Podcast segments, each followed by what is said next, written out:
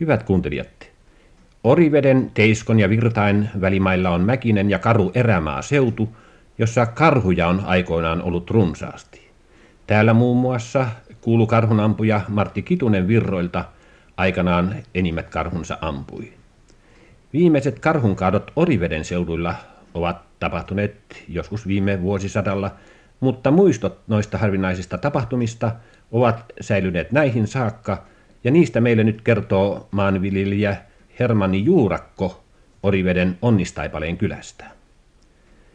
Niin, maanviljelijä Juurakko, teillähän on muistoja isoisänne Heikki Juurakon karhunkaadoista, eikö niin? On.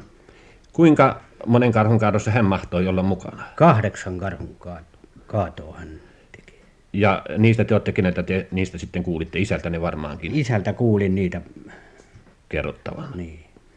Oliko hän, tai suorittiko hän nuo karhunkaadot aivan yksinään vai mahtoiko hänellä olla joitakin ihmisiä ja miehiä apuna? Yksin hän suoritti ne muut, mutta sitten yhtä, yhtä karhua oli semmoinen sipimeininki niin hänen kanssaan. Olivat yhdessä. Niin. Ja nämä viimeiset, milloin hänen mahtoivat tapahtua? Noin 70 vuotta sitten.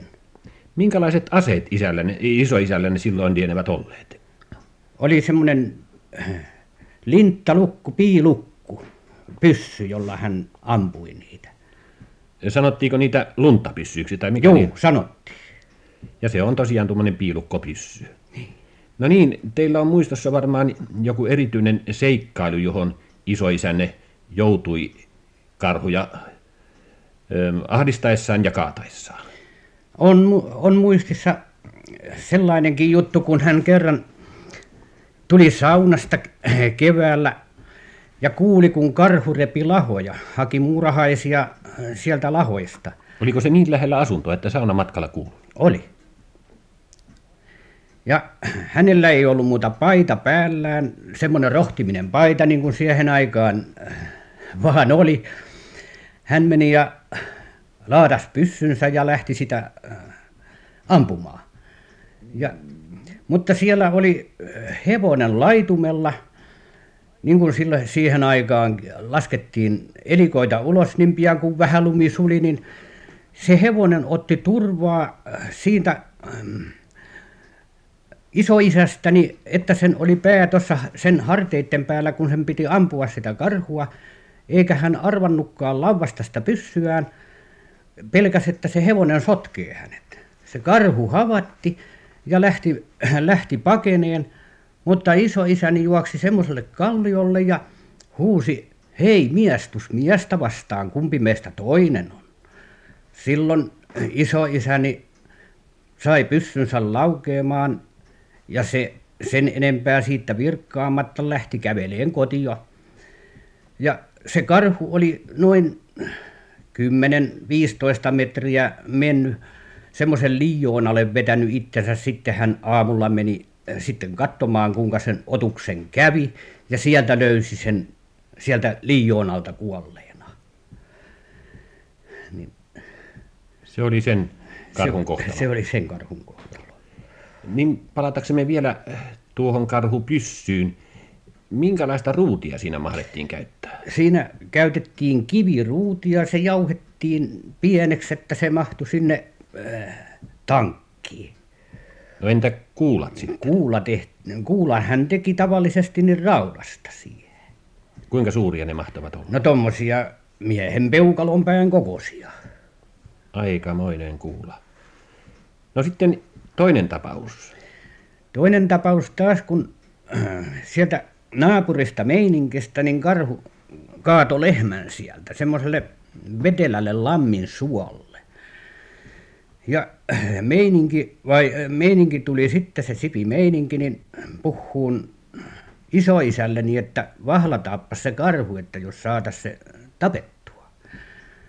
Ja ne rupesivat ja tekivät lavan puuhun sitten, ja se isoisäni oli sanonut, että hän menee ensimmäiseksi yötä vahtaamaan sitä. Se näki sen sitten jo kaukaa, kun se tuli siellä vetelällä suolla, mutta se antoi sen tulla aivan siihen lehmän haaskalle. Sitten hän ampui sitä. se meininkin sipi kuuli sänkyynsä sen että nyt nyt siellä sen juurakon pyssy laukesi mutta hän nukkui rauhassa ei hän lähtenyt mihinkään. Niin kauan kuin isoisäni meni ja sanoi että tulepas nyt katsomaan kyllä se siellä suolla on nyt kellellään. Mutta menivät yhdessä sitten niin meininki oli sanonut että ei katsos mies se se on hengissä vielä että laadaappas pyssys ja ammutaan ammut sitä toisteen ei kalliita panoksia siihen kannata tuhlata. Kyllä se kyllä se tota lyödään kangella tekivät kanget sitten kumpikin ja isoisä meni ja lyödä tassahutti kun hän oli jo vanha vanha tutiseva ukko. Se ei ollut tietävinään se karhu oli sen oli tietysti sattunut niska jänteisiin niin että sen oli pää tuolla etujalkain välissä. Se heitteli semmoista kuperkeikkaa siellä suolla. Ja se meininkin sipi meni ja sivalsi sitä kangella sitten oikein oikein lujasti kun se oli semmoinen miehekäs vankka mies. Niin isoisäni sanoi älä sitä raasua lyö enää että kyllä se nyt jo kuoli. Meni ja tarjosi otti sen käpälän ja meni tervehtämään sitä. Älä hyvä mies se saattaa puristaa vielä sinun kätesi ihan liiskaksi sanoi meininki meininki sanoi. Niin. Mm. juu ja se oli semmoinen. Mutta mitenkä sitten meiningin sipi kerran joutui vallan vallan paljain käsin karhun kanssa no, kamppailemaan? no, meininkin sipi hän asui semmoista pientä torppaa ja hän sivuansiokseen niin hän keräsi lumppuja hän oli kerrankin sitten taas lumpunkeräysmatkalla ja meni Kärjenniemeen yöksi. Siellä Kärjenniemen niemessä oli joku semmoinen setämies sitten sanottiin Kärjenmanuksi. Se oli löytänyt karhunpesän Korven talon maalta tuolta Lauttakulmalta ja se oli touhunnut että nyt lähdetään hakemaan että hän ampui sen. Ja se oli ampunut sitä mutta sen luoti ei ollut sattunut muuta kuin sen takajalkaan riivassut pienen haava se oli hurjan pahalla päällä se karhu siellä.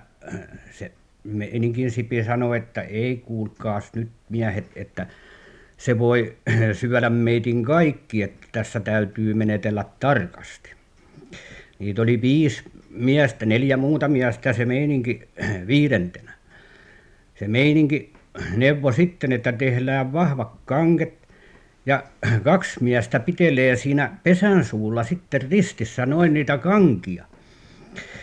Ja yksi asettui sitten sinne pesän päälle että ne kanget sitä vasten että ei sen pitänyt päästä sieltä noin ihan suorastaan hyppäämään että se piti olla siinä niin kuin vastuksena sillä.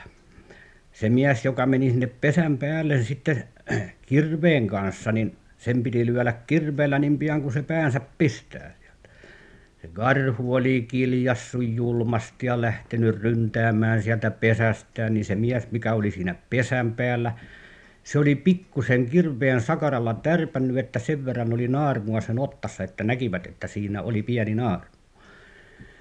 Se Kärjenniemen isäntävainaa se oli semmoinen huonojalkainen mies sitten vähän että se sen oli vaikeaa kulku. Se oli päättänyt että hän näyttää valkeata ja pimeä yö oli että hän tervaksilla näyttää valkeata mutta kun se karhu ryntäsi sieltä pesästä kaikki miehet lähti pakoon ja valkeat sammui ja se meininkin sipi jäi yksin hutkiin kangella sitä karhua niin paljon kuin ikänä kerkisi ja jonkin verran haavoittikin sitä sipiä se karhu mutta tota se sai sen hengiltä pois niin se huusi hei miehet tulkaa nyt! Sanoi ei tämä enää mitään tee kyllä tämä nyt jo maassa pysyy. Mutta tota sitten niin sanoi karkeasti mitä luulette jos minä annan tuosta kangesta teille saman kuin tuolle karhullekin koska noin karkuun läksitte. Niin. Kun se Kärjenniemen isäntävainaakin kun ne hevosella menivät sinne niin se oli suuren männyn takana sen hevosen takapuolella oli sanonut että tottahan toi tuon hevosen syö ensin ennen kuin se hänen kimppuunsa käy No se oli jämerä mies se meiningin sipi. se oli vankka mies se oli niin leveäharteinen ja vahva mies että tota niitä ei enää semmoisia miehiä olekaan Ei sitä joka mies noin vaan kangen kanssa, karhun kanssa kamppailuun käykään. Ei ei käy.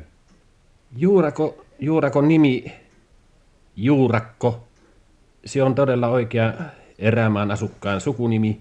Mitenkä onkaan teidän sukunne on alkuaan lähtenyt asua, asuttamaan erämaata, eikö niin? se on lähtenyt asuttamaan erämaata. Hän isoisäni isä lähti Koivuniemestä.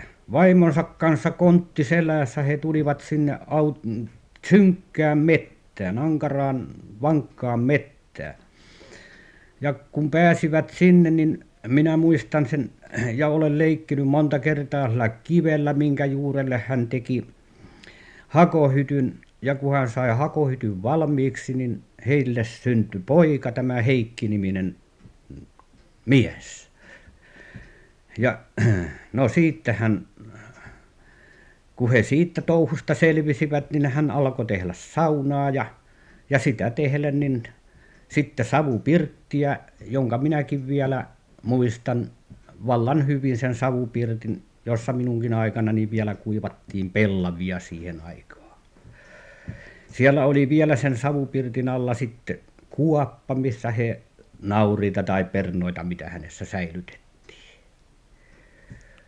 Näin se Juurakon Iisakki aikoinaan raivasi asutuksen paikalle, jossa nyt on jo vauras talo ja elämä jatkunut voimallisena pari-kolme miespolvea sen jälkeen. niin on Muistatteko, minkälainen tuo isoisänne Heikki Juurakon rakentama savupirtti, savupirtti siellä oli? se oli semmoinen noin neljä kertaa neljä semmoinen semmoinen rakennushuone siinä oli semmoinen porstua suulla sitten ja Siinä kaikki. siinä kaikki Entäs sauna? sauna oli aika suuri kanssa ja tavattoman suurista hirsistä kun niitä oli täytynyt hakata vaan siitä saunan tieltä pois että siihen sai sopimaan semmoisen ne oli mahdottoman suurista männystä tehty Mitenkähän nuo elivät silloin siellä, nuo uutisasukkaat tällä paikallaan? Kaskea kaskea kaatoivat ja siinä kasvattivat ruista ja naurista ja kalastivat Sillä toimeen tultiin. niin No kun matka sieltä oli pitkä, miten se vilja saatiin sieltä sitten jauhotetuksi? Tuotiinko johonkin kauemmas, kauemmas myllyyn tai? no siinä oli noin niin kuin kahden kilometrin ei täyttä kahta kilometriä semmoinen koski johon he alkoivat rakentaa myllyä missä jauhettiin sitten vilja pieneksi Sinne tuli sellainen jalkamylly. jalkamylly niin jossa oli semmoiset neljä suurta männyä johon oli hakattu laho laho sisältä pois jotka oli vesiruuhina sitten mitä myöden vesi meni sinne myllyyn oli sellainen akseli vain semmoinen tammi pystyssä ja siellä semmoiset siivet alapäässä ja kivi yläpäässä ja joka pyöritti sitten se tammi sitä Sitä kiveä. kiveä Se oli mahdollisimman yksinkertainen. se oli yksinkertainen Mutta siinä, siinä jyvät kuitenkin jauhoksi jyvät muuttu. meni jauhoksi siinä ja siinä jauhet jauhoi naapurikin sitten viimeisaikoina Onko sieltä Juurakosta tuotu joitakin rakennuksia museoon, niin kuin minä kuulin? on sieltä on tuotu talli ja siinä oli kaksi semmoista luttia siellä tallin päällä ja kaksi semmoista kamarihuonetta ja se mylly on tuotu sieltä. Oriveden museoon